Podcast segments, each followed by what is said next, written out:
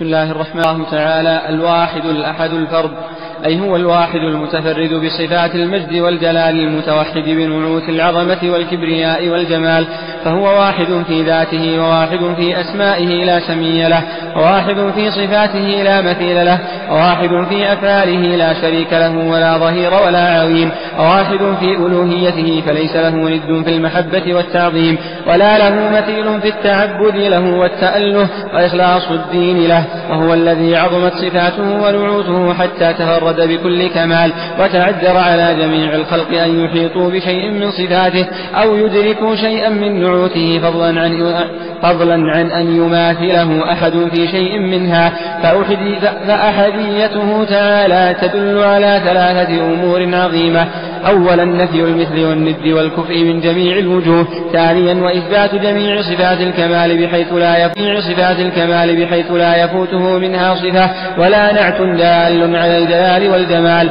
ثالثا وأن له من كل صفة من تلك الصفات أعظمها وغايتها ومنتهاها وأن إلى ربك المنتهى. لا يزال المصنف رحمه الله تعالى يذكر من أسماء الله سبحانه وتعالى الحسنى الواردة في القرآن ما يرجع إلى القسم الثالث من النوع الأول من أنواع علوم القرآن وهو علم الاعتقاد والتوحيد. وقد ذكر رحمه الله تعالى هنا ثلاثة أسماء من أسماء الله عز وجل الواردة في القرآن هي الواحد والأحد والفرد. وهذا الذكر متعقب في الاسم الأخير من وجهين اثنين. أحدهما أن الفرد لم يرد في القرآن اسما لله سبحانه وتعالى.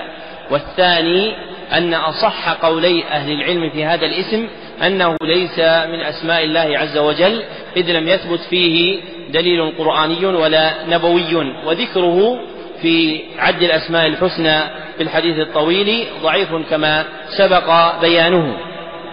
والثابت لله عز وجل من هذا الأصل هو هذان الاسمان الأحد والأحد الأحد والواحد وقد بين المصنف رحمه الله تعالى حقيقة معناهما بقوله أي هو الواحد المتفرد بصفات المجد والجلال المتوحد بنعوت الكبرياء بنعوت العظمة والكبرياء والجمال. ثم رجع إلى بيان هذه الأحدية بثلاثة أمور كتبت عدا حسابيا وليس هذا من طريقة أهل العلم. فإن أهل العلم لم يكن يدخل يدخلون الأرقام في كتابة العلم فإن الأرقام للحساب والعلم فن كتابة وليس فن حساب وإنما كانوا يشيرون إليها بقولهم الأول الثاني الثالث أو أولا ثانيا ثالثا أو مقام مقامها. فينبغي لمن قرأ أن يحولها عن حد الحساب إلى عد الكتاب بأن يقول الأول الثاني الثالث. وهذا الذي ذكره المصنف رحمه الله تعالى من العد أنسق منه وأولى وأجمع أن يقال إن أحدية الله سبحانه وتعالى تجمع معنيين اثنين. أحدهما أحدية الإثبات ولها ركنان اثنان. أولهما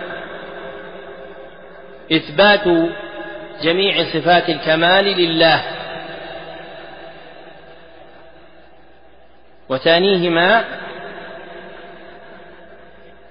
إثبات الكمال له في كل صفة من, من تلك الصفات. إثبات الكمال له في كل صفة من تلك الصفات.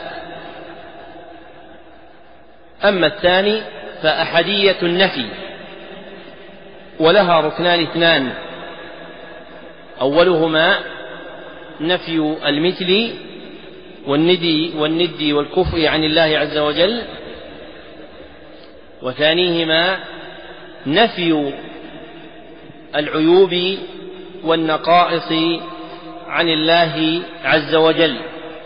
فإذا انتظمت هذه الأحدية إثباتا ونفيا فقد استمع لله سبحانه وتعالى ما يقتضي أنه واحد في ذاته وواحد في أسمائه وواحد في صفاته وواحد في ألوهيته سبحانه وتعالى لا شريك له وهذا آخر التقرير على هذا الكتاب في هذا المجلس. وبهذا نتوقف إن شاء الله تعالى إلى بدء الفصل الدراسي الثاني بإذن الله سبحانه وتعالى لأن الأسبوع القادم بعض الإخوان عندهم اختبارات وبعضهم يكون بعدها. وهذا البرنامج مربوط بالسنة الدراسية.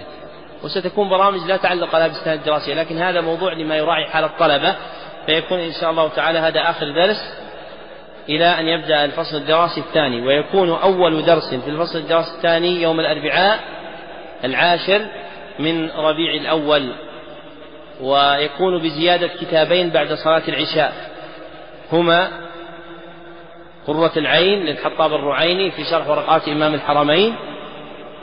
والثاني كتاب القول المنير.